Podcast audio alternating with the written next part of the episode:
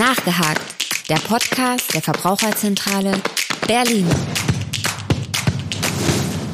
Hallo und herzlich willkommen zu Nachgehakt, jetzt erst recht, dem Podcast der Verbraucherzentrale Berlin.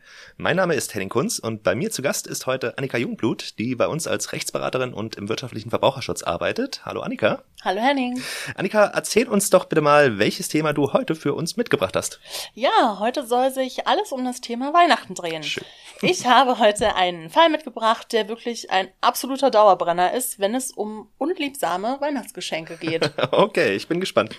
Ja, also die Verbraucherin, unsere Frau B., hatte für ihren Sohn für Weihnachten eine neue Spielekonsole in einem Technikmarkt erworben.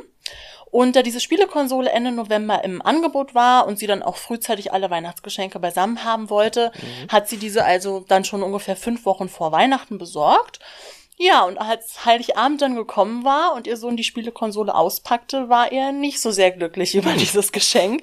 Er wollte nämlich die Spielekonsole eines anderen Herstellers. Oh. Okay, ich kann mir ganz gut vorstellen, dass die Enttäuschung dann doch relativ groß war. Jetzt ist natürlich die Frage, konnte Frau B. die Konsole dann nicht einfach nach Weihnachten umtauschen? Da sprichst du auch wirklich schon den Knackpunkt bei diesem Fall an. In rechtlicher Hinsicht hat man darauf nämlich keinen Anspruch. Und so wie Frau B., die vom Technikmarkt zunächst abgewiesen wurde, geht es auch Hunderten von anderen Verbrauchern und Verbraucherinnen, die nach Weihnachten unliebsame Geschenke umtauschen wollen. Also für Artikel, die man im Geschäft oder vor Ort kauft, gibt es grundsätzlich eben dieses Recht auf Umtausch nicht, also auf Rücknahme der Sache durch das Geschäft. Mhm. Viele Verbraucher und auch Verbraucherinnen denken das aber, weil das die regelmäßige Praxis draußen ist. Viele Geschäfte, gerade sehr große Ketten, nehmen die Ware innerhalb einer bestimmten Frist, die sie auch selbst bestimmen können, zurück und erstatten dann das Geld oder sie stellen auch einen Gutschein über den Betrag aus. Das erfolgt aber alles aus Kulanz. Ein Recht auf Umtausch gibt es gesetzlich eben nicht. Okay, ja, wobei so ein reibungsloser Umtausch ja meistens schon gang und gäbe ist. Ja, das stimmt, da hast du definitiv recht und viele Geschäfte bieten das einfach aus Gründen der Kundenfreundlichkeit auch an. Wenn die Läden eine solche Ware wieder zurücknehmen, dürfen sie dafür aber zum Beispiel auch einen Kassenbon verlangen oder den Umtausch auch an eine bestimmte Frist knüpfen. Mhm. Das geht bei einer Reklamation, also wenn die Ware fehlerhaft oder defekt ist, nicht. Ah, okay. Das heißt, darin besteht dann schon nochmal ein kleiner Unterschied. Ja, ganz genau. Du sagst es. Der Unterschied ist auch hier wirklich elementar wichtig. Okay, also doch nicht so klein. Genau. Bei einer fehlerhaften oder defekten Ware steht dem Verbraucher oder der Verbraucherin ein gesetzliches Gewährleistungsrecht zu. Das bedeutet, dass man Ware dann innerhalb von 2 Jahren ab Kaufdatum zurückbringen kann, wenn sie defekt ist und entweder reparieren lassen kann oder sich eine neue identische Ware mitnehmen kann. Das können sich die Verbraucher und Verbraucherinnen auch aussuchen, ob sie dann eben die Nachbesserung in Form einer Reparatur oder die Nachlieferung in Form eines Austauschs der Ware bekommen möchten. Okay. Gut, dann stellt sich mir jetzt noch so ein bisschen die Frage, müsste ich als Verbraucher jetzt dem Verkäufer beweisen, dass die Ware bereits zum Zeitpunkt des Kaufes defekt war und jetzt nicht von mir beschädigt wurde? Ja, also glücklicherweise musst du das genau eben nicht. Okay. Genau, das in rechtlicher Hinsicht nennt sich das Beweislastumkehr.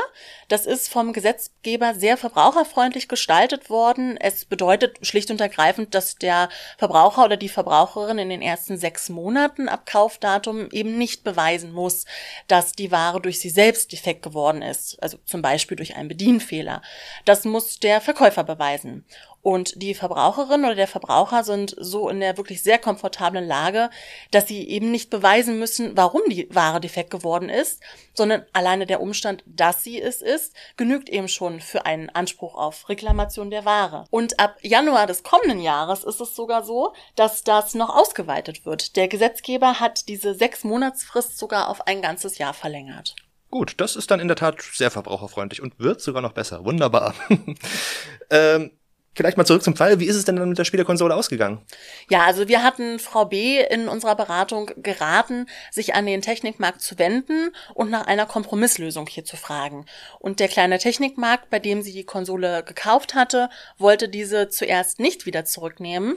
Als sie dann aber auf unseren Rat hin dann ansprach, dass sie im Gegenzug eine andere Spielekonsole nehmen würde, das war dann die ihr Sohn dann tatsächlich haben wollte. Klug und weise. Genau, dann lenkte der Verkäufer auch ein und nahm die gekaufte Konsole zurück und übergab ihr dafür sogar noch einen Gutschein über den restlichen Betrag von ca. 50 Euro.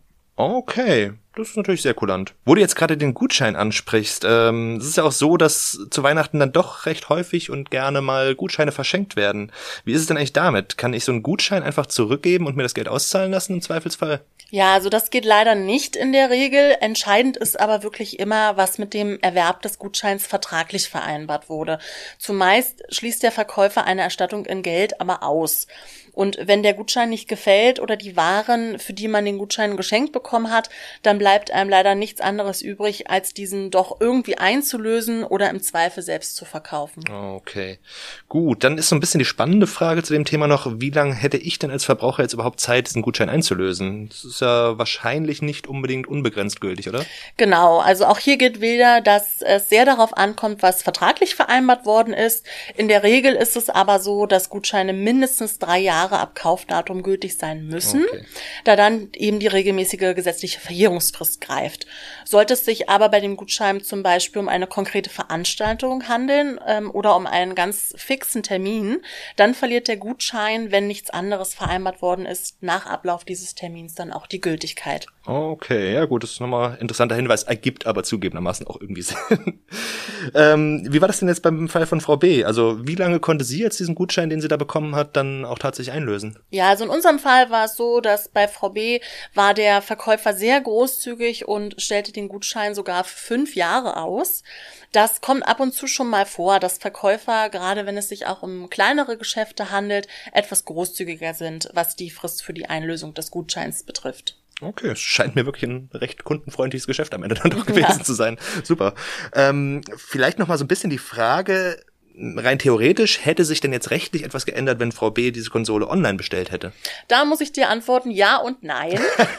Sehr schön. Genau, also wenn Verbraucher oder Verbraucherinnen Waren online bestellen, dann sind das sogenannte Fernabsatzverträge. Und bei diesen Verträgen gilt in den allermeisten Fällen dieses 14-tägige Widerrufsrecht. Das bedeutet also, dass Verbraucher und Verbraucherinnen mit dem Tag der Zustellung der Ware dann 14 Tage Zeit haben, das Produkt zurückzuschicken und das Geld dafür dann wieder zurückverlangen können. Im Fall von Frau B. wäre das aber hier auch zu spät gewesen, da sie die Spielekonsole für ihren Sohn jetzt circa diese 5 Wochen waren es vor Weihnachten gekauft hatte und diese Widerrufsfrist wäre da schon lange abgelaufen. Okay, also im Endeffekt hat sie da wirklich Glück gehabt, dass sie genau das nicht getan hat. Und im Falle eines wirksamen Widerrufs würde ich als Verbraucher dann auch tatsächlich alle Kosten zurückerstattet bekommen? Ja, also wie gesagt, grundsätzlich schon. Beachten sollte man aber unbedingt, dass die Verkäufer nicht verpflichtet sind, im Falle des Widerrufs durch den Kunden die Versandkosten für die Rücksendung zu übernehmen. Oh, okay. Genau, also viele Unternehmen übernehmen diese Kosten zwar freiwillig, verpflichtet dazu sind sie aber nicht. Das ist auch ein wirklich sehr großer Irrtum, dem Verbraucher und Verbraucherinnen häufig unterliegen. Deshalb sollte man sich vor dem Widerruf noch beim Verkäufer informieren, ob er die Versandkosten im Falle eines Widerrufs übernimmt, um sehr unschöne Überraschungen vorzubeugen. Und im Falle einer sehr großen Ware zum Beispiel kann der Rückversand schon mal 10 € oder sogar noch mehr betragen. Ja, oder wenn es dann irgendwie ins Ausland geht, dann wird es auch nochmal spannend. Ganz genau. Okay, gut. Du hast vorhin davon gesprochen, dass das Widerrufsrecht in den allermeisten Fällen gilt. Da liegt ja wieder der Teufel im Detail. Welche Fälle würden denn da jetzt nicht drunter fallen? Ja, also das sind zum Beispiel dann Fälle, in denen eine Ware ausschließlich für den Verbraucher oder die Verbraucherin hergestellt wird. Ein ganz klassisches Beispiel wäre zum Beispiel ein Maßanzug, der nach den Vorgaben des Kunden hergestellt wird, aber auch Konzertkarten oder Festivals fallen darunter, wenn es dafür einen konkreten Termin gibt. Im Streitfall sollte man aber wissen, dass die Gerichte dazu meist sehr verbraucherfreundlich sind und den Ausschluss des Widerrufsrechts hier sehr eng auslegen. Dennoch sollte man sich bei der Bestellung einer Ware, die eben extra für den Kunden angefertigt wird oder auch bei der Buchung von Tickets für Veranstaltungen, dann noch einmal mehr überlegen, ob diese auch wirklich für einen passen. Im Zweifel bleiben die Verbraucher und Verbraucherinnen dann darauf sitzen und können den Vertrag dann auch nicht widerrufen. Gut, gibt es denn vielleicht noch irgendeine andere Möglichkeit, die Frist für den Widerruf zu verlängern? Ja, also grundsätzlich erstmal nicht, es sei denn, dass der Verkäufer zum Beispiel nicht oder nur unzureichend über das bestehende Widerrufsrecht informiert hat. Da gibt es ganz klare Vorgaben. Dann verlängert sich die Widerrufsfrist auf 1 Jahr und 14 Tage. Und ein ganz praktischer Tipp von meiner Seite auch noch hier zum Schluss für Verbraucherinnen und Verbrauchern ist, sicherlich vor dem Kauf von Waren und von Weihnachtsgeschenken nach den Umtauschmöglichkeiten Möglichkeiten im Geschäft konkret zu fragen. Okay, ja. Ein bisschen Kommunikation kann nie schaden. Genau. Wunderbar. Das waren tatsächlich wieder sehr wertvolle Informationen, glaube ich. Und von daher vielen Dank an dich, Annika. Vielen Dank auch an unsere Zuhörerinnen und Zuhörer. Und ja, bis zum nächsten Mal. Ich danke dir, Henning. Nachgehakt.